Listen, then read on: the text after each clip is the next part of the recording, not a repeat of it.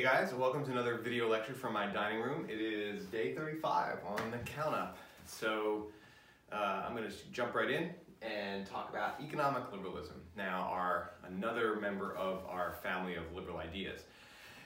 Pretty straightforwardly, economic liberalism is limited government, Lockean style, plus capitalism.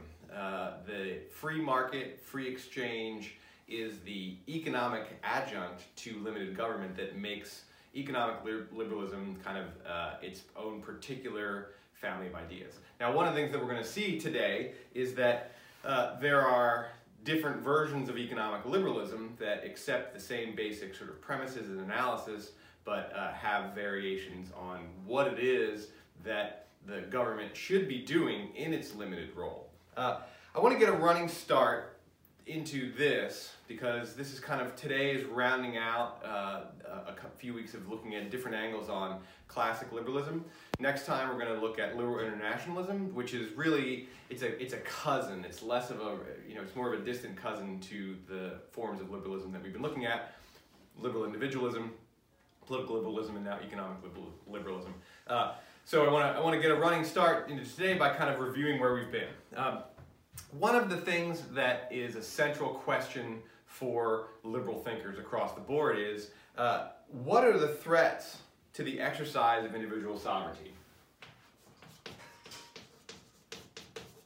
And the set of threats that different liberal thinkers have identified uh, shows what they focus on and the solution to that threat and the elevating of a particular threat to sort of top threat is one of the things that creates different versions of liberalism. So uh, the first threat to the exercise of individual sovereignty, uh, and it's not necessarily the first historically or even the first uh, um, uh, chronologically, uh, though it does come from Locke, so he is you know the, the sort of the originator of, of this line of thinking. Um, but the first threat is anarchy.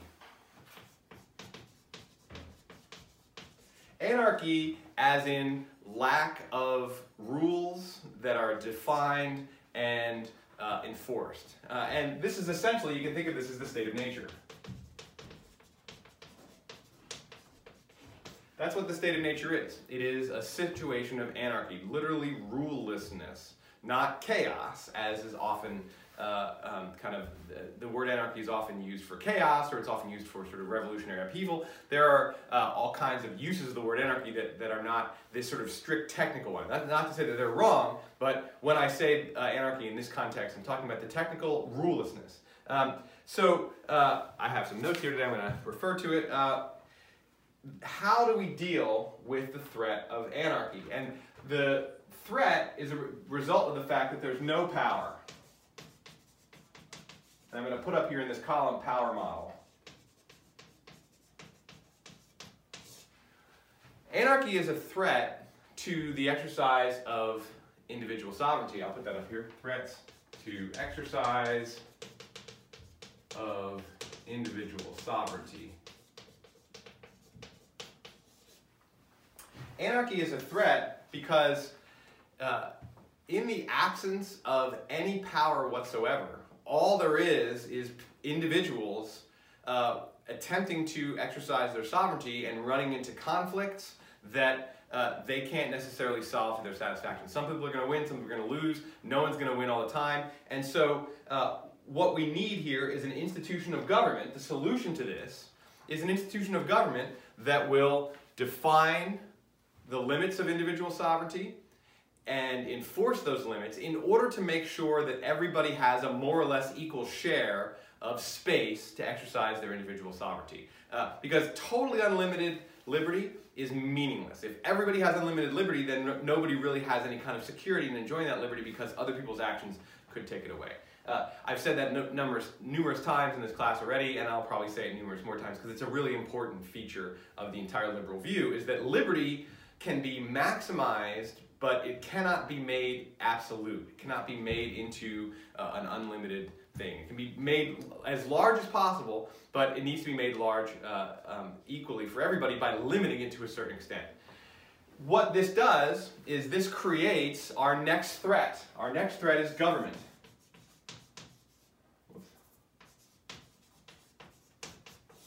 And the reason why government is a threat is because now, instead of no power, we now have hard power.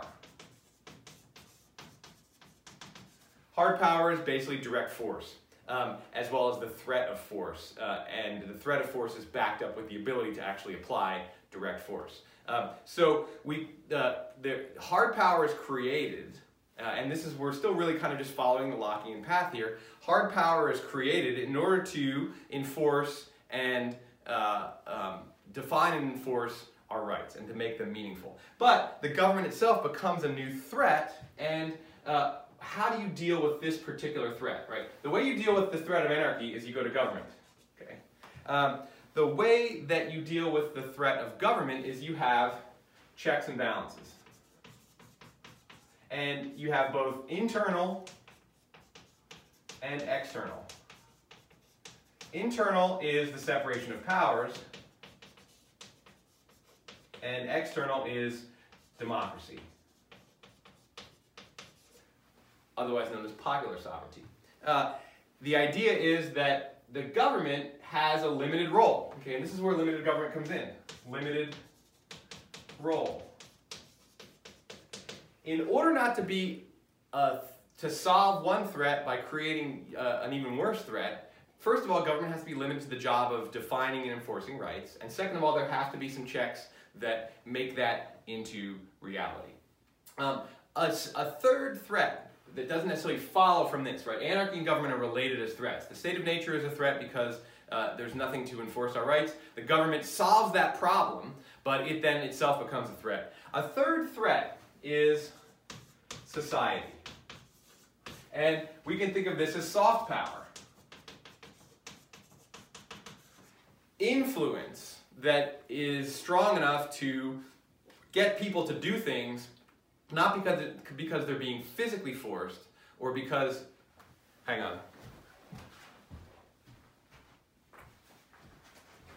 I did, I just had one of those moments of like, did I play, press record? And then an hour and a half, I go around to the other side and I see, I'm like, oh shit. So it's playing, there it is. Um, soft power in the sense that uh, you're not being physically forced or you're not doing it because you're afraid of the threat of force, um, the influence can be just as powerful. And this is one of this is this is Mill's kind of uh, addition to classic liberalism is that it's not just that the state of nature is a problem, and it's not just that the government is a, is a, is a, both a help and a threat. Those are true. Mill accepts those, but society is also a threat because the influence, the set of expectations, uh, tradition and conformity and uh, the ability of people to make other people uncomfortable enough that they don't want to actually exercise their individual sovereignty to essentially get them to self-conform um, is very powerful. And uh, it's extremely important to acknowledge that uh, lack of institutions, uh, excuse me, that even without an institution, there can be a direct threat to our ability to decide for ourselves what we're going to aim our lives towards, our conception of the good, and how we're going to live our lives trying to get uh, to that good, uh, trying, trying to achieve that conception of the good. Um, the problem here is that uh, how do we overcome this, right? What, what create, or what pushes back against this threat? Um, essentially, what we have here is tolerance for eccentricity. Um, and actually, I would say that going beyond tolerance, Mill actually recommends um, appreciation for eccentricity. Now, um, I'm going to pause here for just a minute and note something that's coming in the class, which is my sample speech. Uh, you guys have a speech that's due in a week, and I'm, I'm thinking about actually extending that deadline uh, because uh, the sample speech that I promised, which was supposed to land a week ahead of when your of when your speech is due, is I'm, I'm working on it today, and I'm not sure I'm going to actually have it done today, Thursday. Uh, it may come on Friday, but my speech is going to be on eccentricity. You you have to pick a quote from the readings, any of the readings so far, and I've picked a quote from Mill, and I'm just telling you, don't pick a quote from Mill on eccentricity. But I'm going to uh, talk about this, but just to kind of anticipate my speech and also to repeat something that I that I I mentioned last time when talking about Mill, is that uh, the way to make sure that societal pressure, social tyranny, as opposed to political tyranny, um, tyranny the majority in both cases, right? If, if, the government tyrannizes you, it's probably, it, possibly in a democratic system because of the majority, possibly with the minority. But when society tyrannizes you, it really is kind of the tyranny of majority, the tyranny of conformity. Mill points out that this is also uh, a problem for the exercise of uh, uh, individual sovereignty. Um, the solution is not government the solution is not limited government or any kind of institution. The solution is essentially an attitude or disposition, right? So it's a dispositional solution. Anarchy is handled institutionally. The threat of government is handled institutionally through separation of powers as well as through institutions of democracy. Social pressure is handled through attitudes and the idea that in society, in a liberal society, um, we actually uh, have to you know cultivate a, a, toleration for and then really uh, you know more than just a toleration for an appreciation for eccentricity diversity different experiments with living um, to get all of those benefits that Mill's talking about and to really not only uh, allow other people to exercise their individual sovereignty to make sure that we ourselves are not being tyrannized by conformity and tradition and social pressure. Uh, because if it weren't for eccentrics who show us that there are different ways to live, uh, and eccentrics like don't think of necessarily somebody you know in a smoking jacket with a monocle and a mohawk and like that's one way of being eccentric. But an eccentric is just somebody who chooses to live their life outside of the standard model available in the dominant culture. If it weren't for eccentrics in this sense, and it's a broad class of uh, people, um, it, people walking around the world pursuing a conception of the good and making choices uh, to what means get them there aren't really exercising the full range of individual sovereignty because their conception of the good is probably just borrowed from the dominant culture, borrowed from their upbringing, borrowed from uh, um, the only small set of models or singular model they've been shown uh, in their life. So uh, it takes it takes these people. So essentially, the solution to so societal soft power as a threat to our individual sovereignty is eccentricity, and then of course rationality, like they're both expressive and in, uh, instrumental, but mostly expressive to be able to say, oh, here are people living differently. I'm going to consider these different models of the good life, these different conceptions of the good. And then again, as I said last time, uh, even if you land back on the one that you were born into and is the dominant culture,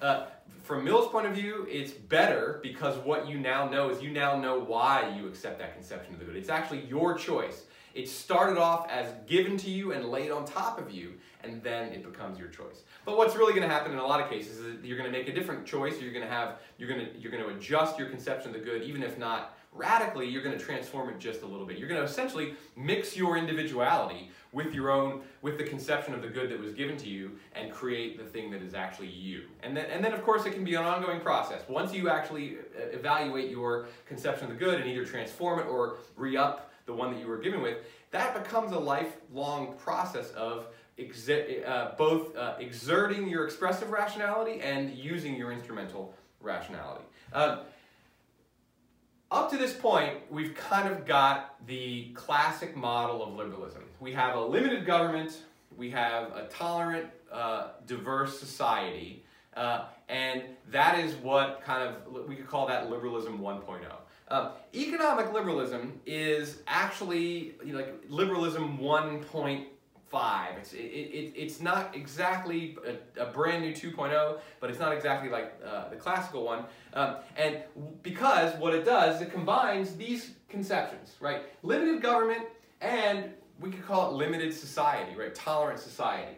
Uh, with capitalism. The first liberal thinkers were writing in a world where there wasn't a capitalist system. And then even the earlier ones like Mill, there's capitalism, but it's really a very kind of, it's a larval uh, it's a larval system. So economic liberalism sees, uh, really takes advantage of some more historical development, some economic development, but there's now also a third threat, excuse me, a fourth threat that economic liberals are really addressing very directly. Um, and that threat is socialism. and socialism as an idea actually doesn't originate with Marx. Uh, it's, it's much older than that. But even in the modern form, uh, the late 18th century and then particularly the early 19th century, uh, uh, there emerge a number of socialist thinkers. They're usually utopian thinkers. Uh, and often they were actually the architects of, of small utopian communities, like Robert Owens, uh, who formed uh, a utopian socialist community. Marx himself calls himself a scientific socialist because he wants to put the socialist ideal on a scientific basis. We'll talk plenty about Marx in the second half of the class, so I won't say anything more about him there. But the idea of socialism, that society is not uh, oriented simply towards protecting individual liberty, but that there are social goals that are worth pursuing that actually are both desirable to society and are necessary for the full flourishing of the individual, socialism arises as a kind of an early counter discourse to the liberal discourse. And actually, also at the very same time, conservatism arises as a counter discourse. Liberalism gives rise to counter discourses from either side of what we now think of as the political spectrum. Um, conservatism arises as a way of saying, oh, wait a minute, tradition, conformity, uh, um, uh, adherence to precedent, stability, these are all necessary uh, to society. So essentially saying, no, this soft power is the right kind of power uh, to have. Socialism is uh, a way of saying that society needs to go beyond simply trying to protect the exercise of individual sovereignty. Um, and the socialist discourse is one where it really also arises as capitalism is getting going and as these early socialist thinkers can look at what capitalism is already doing to people. And uh, they hadn't seen anything yet. Even marx hadn't seen anything yet uh, in terms of, of capitalism's uh, productivity as well as its propensity to create vast inequality, but also uh, um, to uh, increase the average standard of living. They really, they early socialist thinkers kind of knew what capitalism could do, but they just hadn't even seen the tremendous uh, power as well as the tr tr tremendous amount of destruction that it could wield. Um, the problem with socialism is that uh, it is actually super hard power. And what it is, is it's a totalitarian power. Or at least in the hands of economic liberals, socialism is seen as uh, having a propensity towards essentially combining hard and soft power. It's a government that has the force, and then it's uh, the government is putting into place society's uh, demands for equality, uh, for a rational distribution of uh, goods, for a lack of competition, uh, for material equality as opposed to just political equality. And combining hard and soft power uh, is, from the point of view of economic liberals, is particularly dangerous. Um, and uh, I, am going to uh, point out that for every different kind of liberal, there's a, I think I said this already, there's a threat that is their primary threat. Um, for Locke, anarchy is the primary threat, and then he doesn't really write a whole lot about checking government. He just says limited, uh, limited uh, role for government, limited government is the solution. Um, somebody like uh, um, Rawls uh, is going to be talking more about this, but really like Montesquieu and Madison are really kind of the architects of the checks to make sure that the limited role that they want government to have as good Lockeans is actually adhered to. Um, this is, you know, Mill is saying, oh, no, no, you know what? The government is potentially a threat, but really it's covering over, or there's a hidden threat that we're not even seeing, and that hidden threat is uh, society and social expectations, and particularly conformity.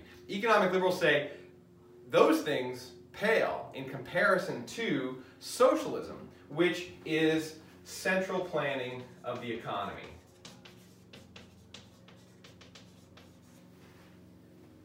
Definitely need to be using my notes here more than usual. Uh, let's see. Socialism, when the power of society and the government combine to pursue social goals beyond the preservation of individual rights, liberty is even more threatened than ever. Um, and so this, for economic liberals, is the top threat. I'm going to put stars around it because we are, after all, talking about economic liberalism uh, in this class. Uh, this, to go back to the sort of power model, this is hard power, and it really what it is, is it's public power. This is soft power, and what it really is is private power.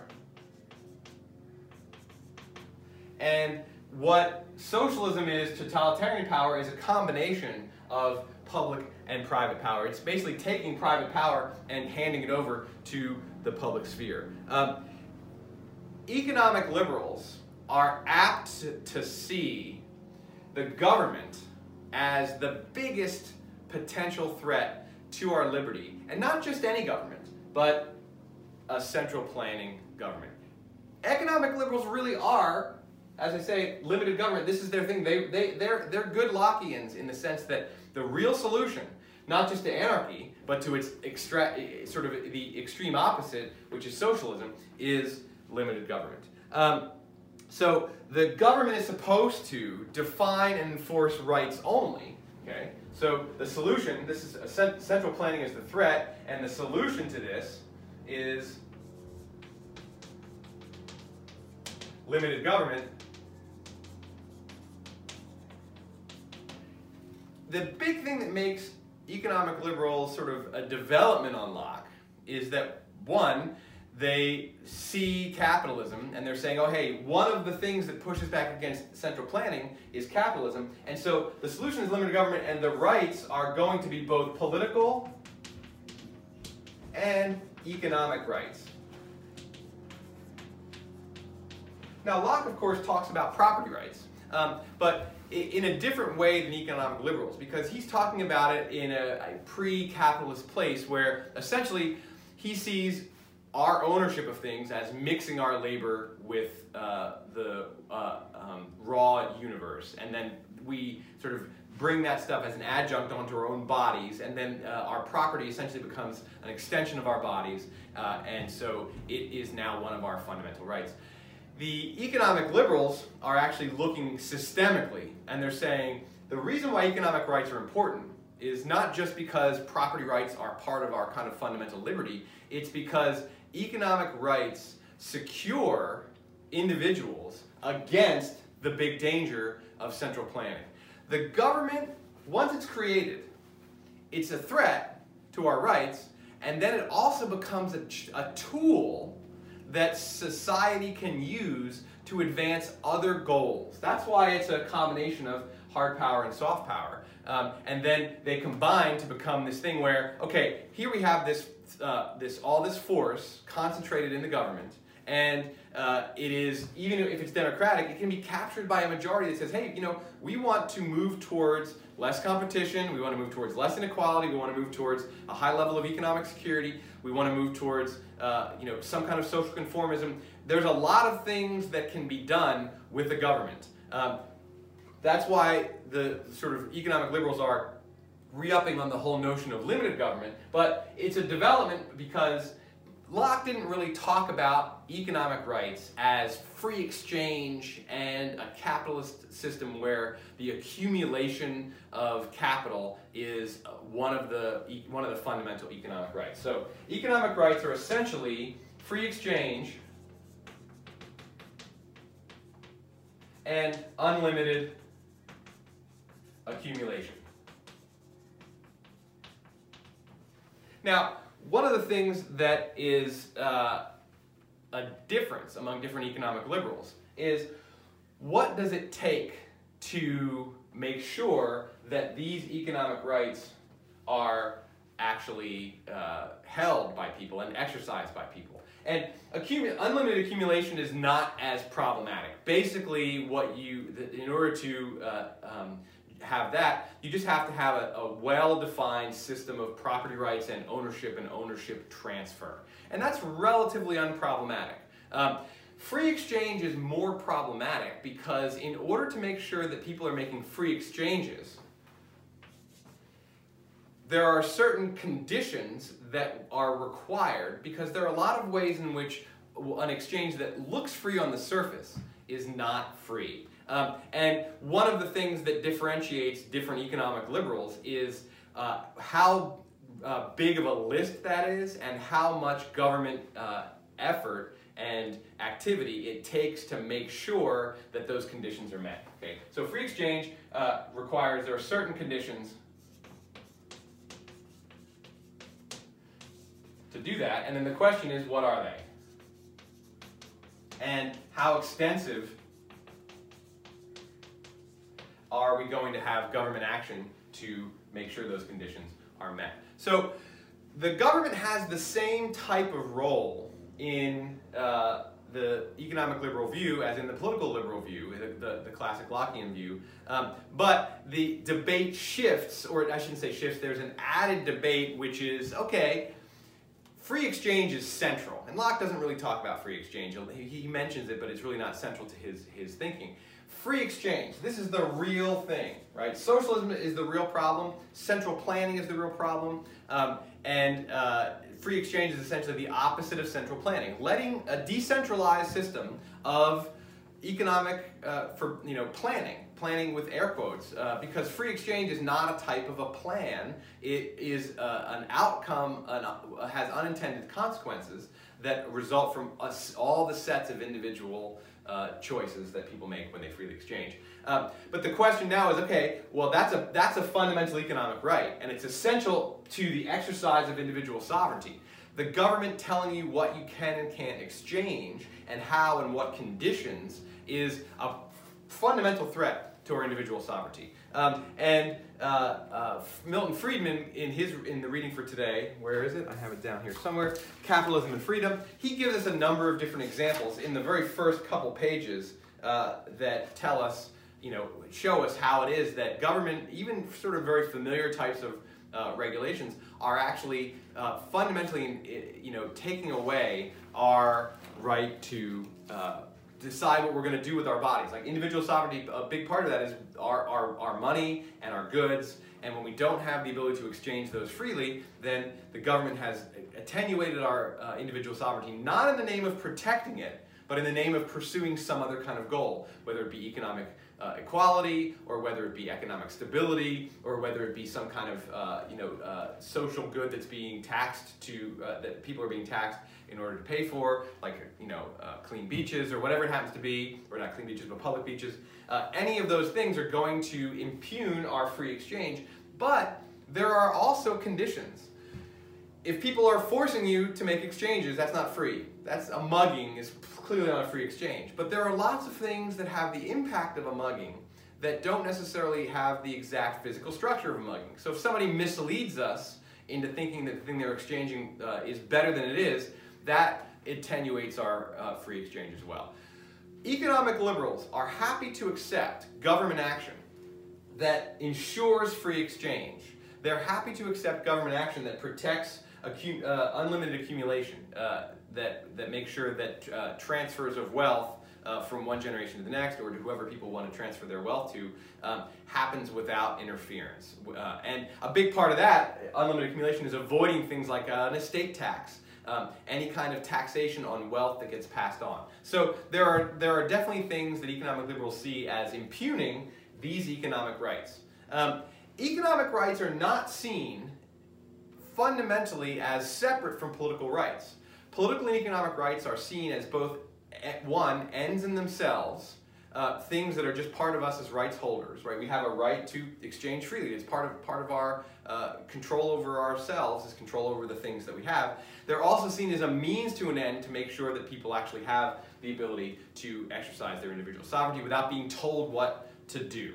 Um, so, but free exchange, what will protect that? how much government action is going to be required. So uh, economic liberals will vary here on, in terms of how extensive is government action to protect our freedom of exchange. But they will never disagree on whether or not the government can go beyond these basic tasks of defining and enforcing our rights. Different economic liberals will see definitions differently They'll see the list of conditions differently, but they will never say, well, there are exceptions to the limited role of the government. The, the government must always be limited to the role of defining and enforcing our rights. And the enforcing part, of course, means that making sure that the conditions are not just preventing people from stealing from us, but making sure that the conditions for free exchange uh, exist. So, what economic liberals are actually asking for is that our political debates within a democratic, limited government, our political debates are always debates about means to this end. that we don't debate are there social goods that we want to collectively pursue? We don't debate are there social conditions that we want to ameliorate? We don't debate is there some kind of overall common good that we're going to move towards and people who don't like it we're going to force them to.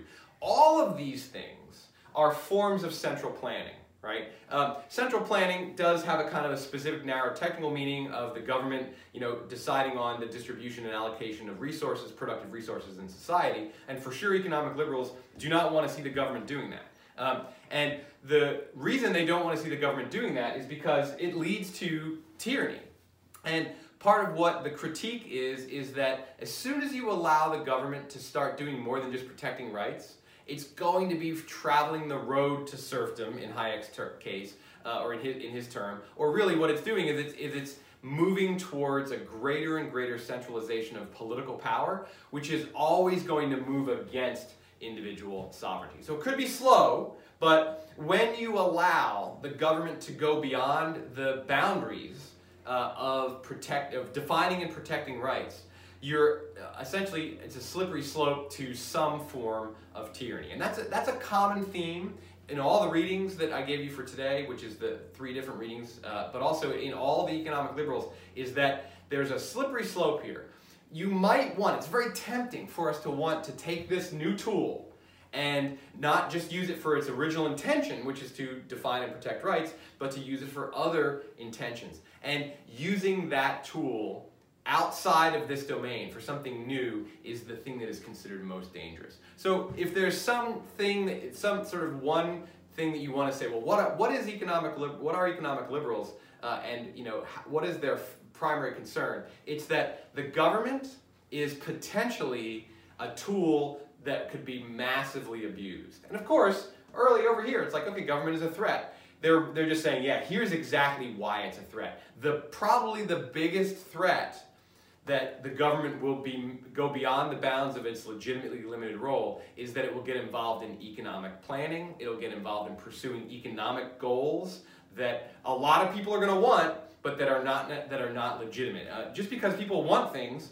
doesn't mean that it respects individual uh, everybody's individual sovereignty. That's actually one of the things that you know Mill points out social uh, tyranny isn't necessarily a bunch of evil-minded people like I'm going to manipulate you into living your life the way I want you to live it. It's people who just have these strong expectations that there's a right way to do things, and people who depart from that are you know uh, punished not necessarily with force or the threat of force, but are punished with social censure, are punished with being criticized, are punished with being sort of outcasts. Um, the Mill sees that you don't even need a government institution for uh, society to begin abusing the power that is, uh, that is eminent in it. So economic liberals are just looking straight at, at central planning, but it's, in itself as a stand-in for any kind of major project that the government what might want to undertake.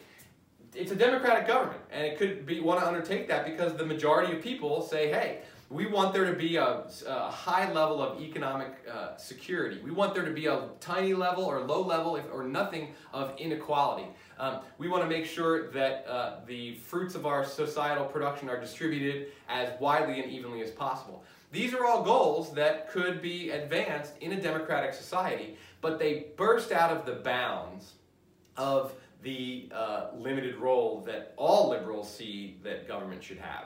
Um, essentially economic liberals are then saying in a democratic society, we have to have internal checks, that helps. We have to have the external checks of the people, but the people themselves are dangerous. And so what we have to also then have is we have to have a kind of a philosophical check, which is the expectation that the political discourse in a liberal democratic society is going to always center around answering the question, what is necessary to secure our rights whatever they be, particularly our rights of free exchange. And as soon as we begin debating other questions, that has to be reeled in, right? We can't allow uh, the democratic discourse to become, well, what other goals do we want to pursue? Um, what kind of society do we want to shape? What do we want people to be like? What conception of the good are we as a society or we as a nation moving towards?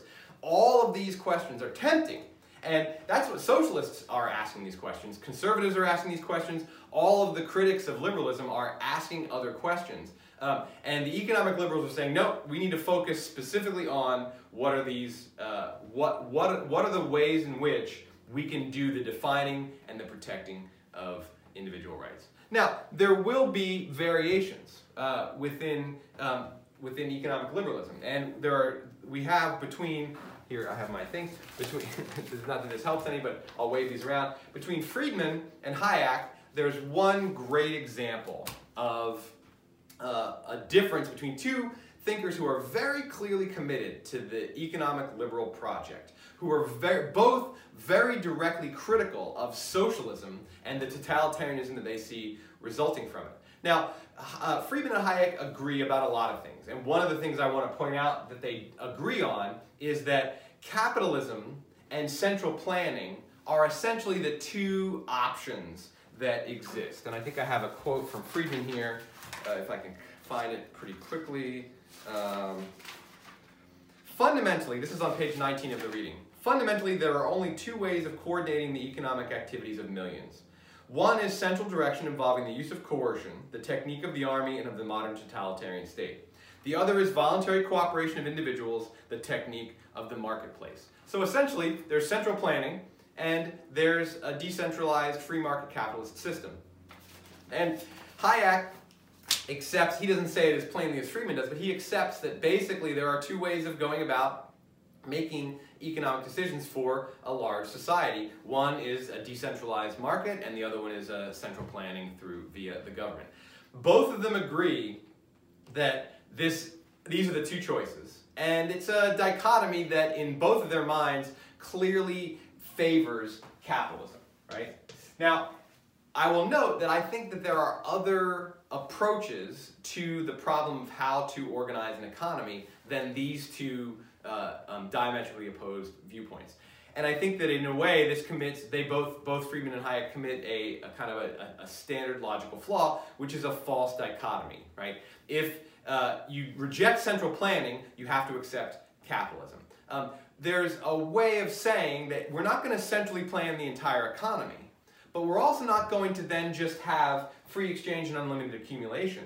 That there is going to be a place in between where there are attenuated property rights, that the wealth of society can be distributed by the government in a way that achieves uh, uh, certain goals, but that the entire economy is not centrally planned.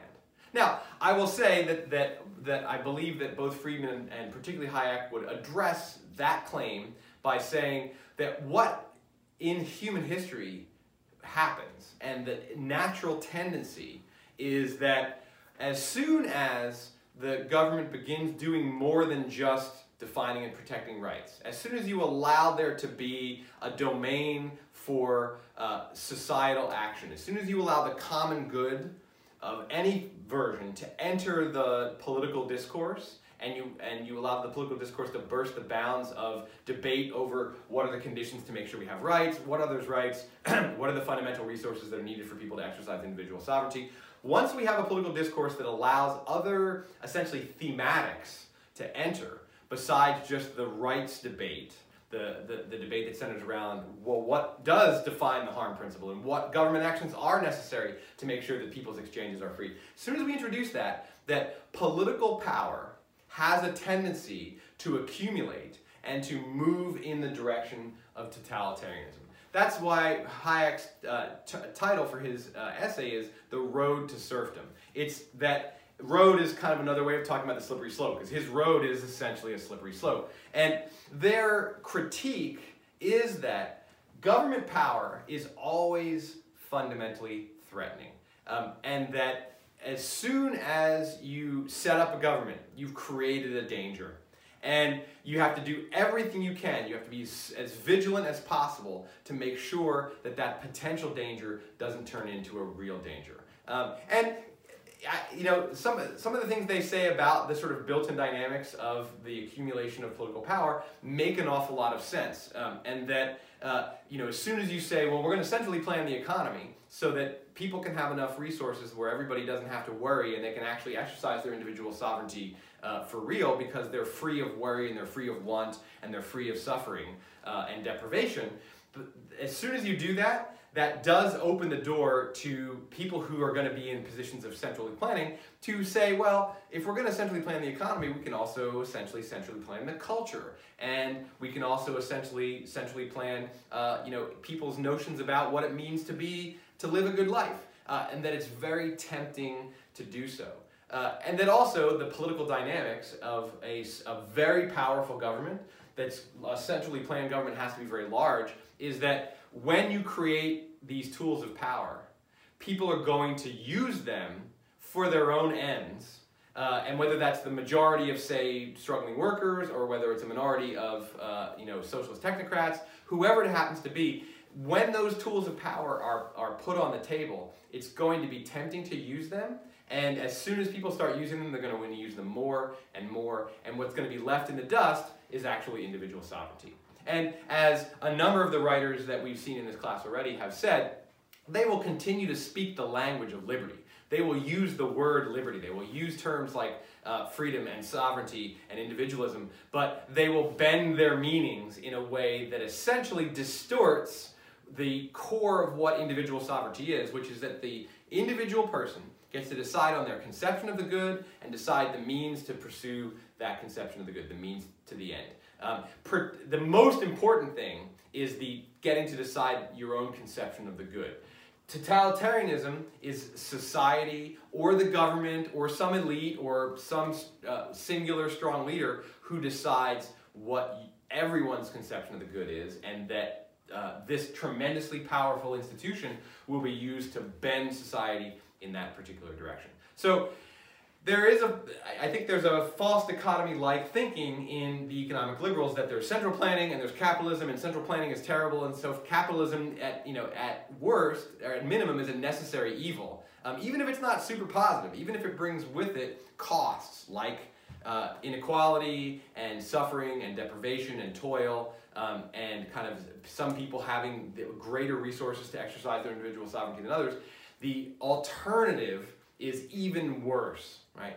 Capitalism does make it difficult for some people to exercise their liberty in the fullest possible way. But central planning makes it impossible for people to exercise their individual sovereignty. Um, and that the totalitarian pull, the gravity of uh, um, totalitarianism, once you step outside this bounds of a limited government, is something that is to be guarded against. And so, much like uh, you know many liberal thinkers, there are trade-offs, uh, and there is an acknowledgement that this is not a perfect system. It's not a utopia. A liberal society is not a utopia. A limited government with a capitalist system of free exchange and unlimited accumulation is going to have downsides to it, right? One of the biggest downsides is that people through free exchange make bad choices and they will therefore suffer and be worse off than they would otherwise be. But uh, if we wanted to correct that, if we want to prevent human suffering, if we want to stop people from making bad decisions, then that's paternalism, uh, which is on its way to totalitarianism, uh, which means that for the sake of protecting some people from making bad decisions, we're essentially trading everybody's uh, uh, personal freedom to decide how they're going to live their lives. So, and that's a from the from this point of view, that's uh, the, the, that is a clearly beneficial trade-off. Like we give up everybody having a satisfying life for most people having the ability to determine how their lives go. And are, are there, are there uh, victims? Are there casualties? Uh, are there people who suffer and have deprivation and don't have as much of individual sovereignty uh, as others? The answer is yes, but we have to accept that because the alternative choice is to give away all of our freedom. And maybe not all at once, right? But gradually, the totalitarian pull is going to eventually win out uh, over any kind of protected individual liberty. So economic liberals kind of see themselves as guardians of this really important boundary of limited government. That the government's job is just to protect our rights by first defining them and then by enforcing them. Now, uh, as I say, though, there will be differences within economic liberals, and I, and I think that the readings with uh, Hayek and Friedman show very clearly one of those differences. It's actually a pretty meaningful difference, and that's the question of social insurance.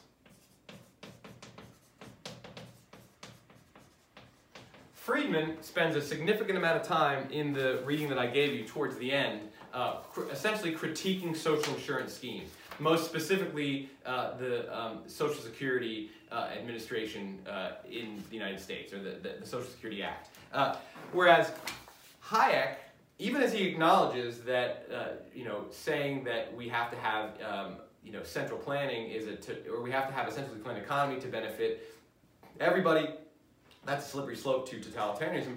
He does say, um, and I'm going to read a, a, pretty extensive quote. This is on pages 66 and 67 of the Hayek, um, under the heading Two Kinds of Security. like the spurious, quote, economic freedom, and with more justice, economic security is often represented as an indispensable condition of real liberty.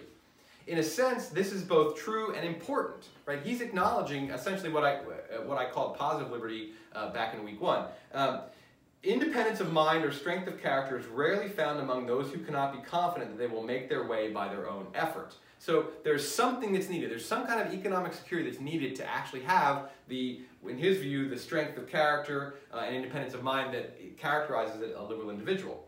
But there are two kinds of security. The certainty of a given minimum sustenance for all, and the security of a given standard of life, of the relative position which one person or group enjoys compared to others. There is no reason why, in a society which has reached the general level of wealth ours has, the first kind of security should not be guaranteed to all without endangering general freedom. That is, some minimum of food, shelter, and clothing sufficient to preserve health. Nor is there any reason why the state should not help to organize a comprehensive system of social insurance in providing for those common hazards of life against which few can make adequate provision. Right? So he's saying that the, there are two kinds of security. One uh, minimum sustenance, and then two, a given standard of living. And that the minimum sustenance is actually a legitimate uh, uh, uh activity for a limited government that, it, that adheres to the idea that political and economic rights, protecting political and economic rights is the main thing. He's acknowledging some basic component of resources, some basic side of positive liberty uh, is needed. Friedman is against this notion right? Even this basic uh, sort of security of a social security scheme, to him, is the government going too far. Uh, and so we can see two different, very committed economic liberals who have the same critique of socialism, who have the same worry about government as the primary threat, who have the same goal of maintaining uh, limited government and a capitalist system, have a different perspective on Social Security and have a different perspective on things like the minimum basic income, right? Like this, neither of these guys is talking about that because it's not really a, a, a predominant idea when they're writing. Minimum basic income is now actually coming to the fore as a really, uh, uh, as, a, as a potential policy, particularly uh, with governments trying to do whatever they can right now in the uh, sort of pandemic recession that's coming to make sure that the economy doesn't just tank minimum basic income seems like a decent way of providing that kind of security, right? So Hayek on page 66 and 67 is saying the government can engage in essentially this, not central planning, but the provision of certain kinds of resources to make sure people actually have the ability to make choices for themselves. Some minimum set of resources. Health, security, physical security, some kind of basic financial uh, security is going to be necessary. Friedman, no. And so economic liberals are not all dedicated to a very libertarian version of limited government and uh, capitalism. And again, what does it take to protect free exchange? There could be a very extensive set of government actions, food labeling requirements, regulations on workplace safety, uh, all kinds of stuff that is required to make sure that the, when people do actually make exchanges, that they are in fact free and that some people aren't making exchanges basically out of necessity, out of fear, out of lack of resources, out of misinformation, um, out of any of the variety of things that someone else can do to you to make you engage in an exchange that ultimately doesn't really come from your instrumental rationality. It comes from some kind of uh, fraud, fear, or force of some kind. So there's the potential for extensive government action to do this job, right? Um, but what there still is, is there is still a well-defined limited domain. So when you're arguing about policies, you're always going to be, again, referring back to does that promote free exchange? Does it protect individual sovereignty? Does it police the harm principle? Does it make sure that people's economic uh, rights are not limited? Some people's rights are limited more than others. That everybody has the same, most extensive set. But again, just like anarchy is a problem because rights are unlimited rights are essentially meaningless. In order to, to make uh, economic liberty meaningful, the government might have to do a decent chunk of things. But it's the maintenance of a particular kind of political discourse that polices that boundary that is uh, what uh, economic liberals have in common. And this is an important feature of economic liberalism, I think, that, that adds to classic libertarianism, um, which says, okay, we need to have these two checks. As I said earlier, it's a third check. It's essentially a political, a check on the, the political discourse. And how do you do this? How do you make sure that when people in a democratic society uh, are debating policy and uh, that arguing over who gets elected and once the elected officials are elected, what policies get implemented, when the government essentially can do anything, it has all the tools of force uh, and it has all the financial resources necessary. Um, maybe there's a piece of paper somewhere that says here are the rights that the government can't exceed, but how do you make sure that those uh, paper boundaries are adhered to?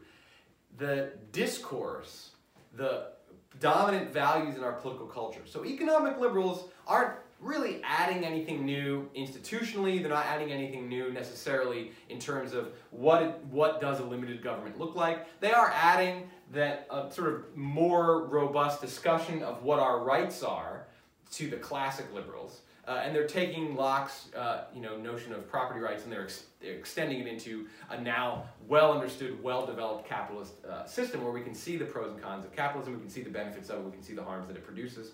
Um, but they're, they're really asking for a essentially, a, much like Mill, a disposition.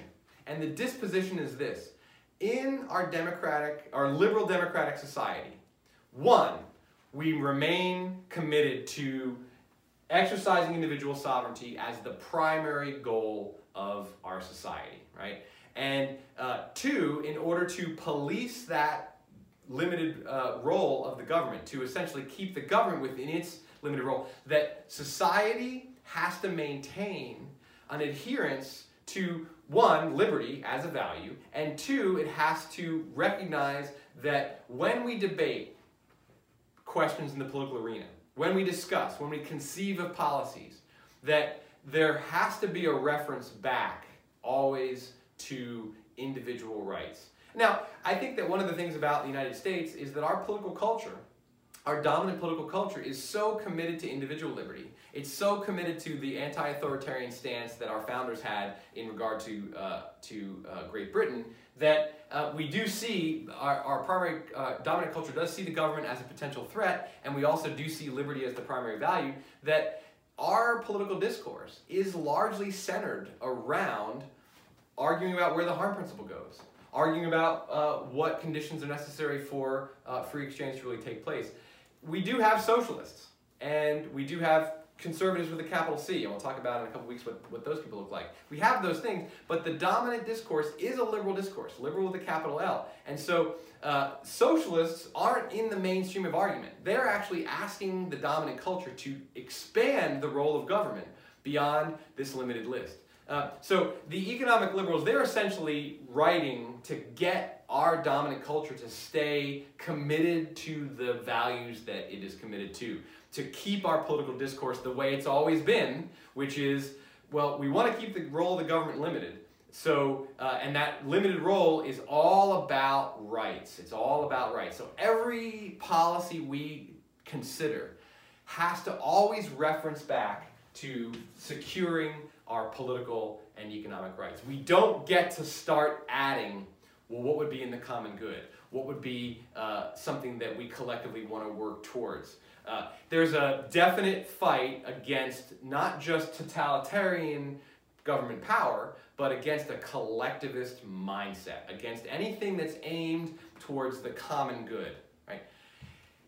The liberal perspective on human life is that the conception of the good that people pursue using their instrumental rationality is up to them, right? This what I've called expressive rationality, the, the way we express ourself by the goals that we pursue, by the conception of the good that we have, by the overall view of what it is I'm here to do. That that is the core of uh, humanity. And as soon as the any kind of conception of the good goes outside of the individual and uh, you know brings in societal, tribal, familial, uh, global uh, um, imperatives and conceptions of the good that, that are handed to or forced upon the individual, then we're departing from an adherence or an acknowledgement that the individual forming their own conception of the good is the right way for us to organize society and the right way for us to live.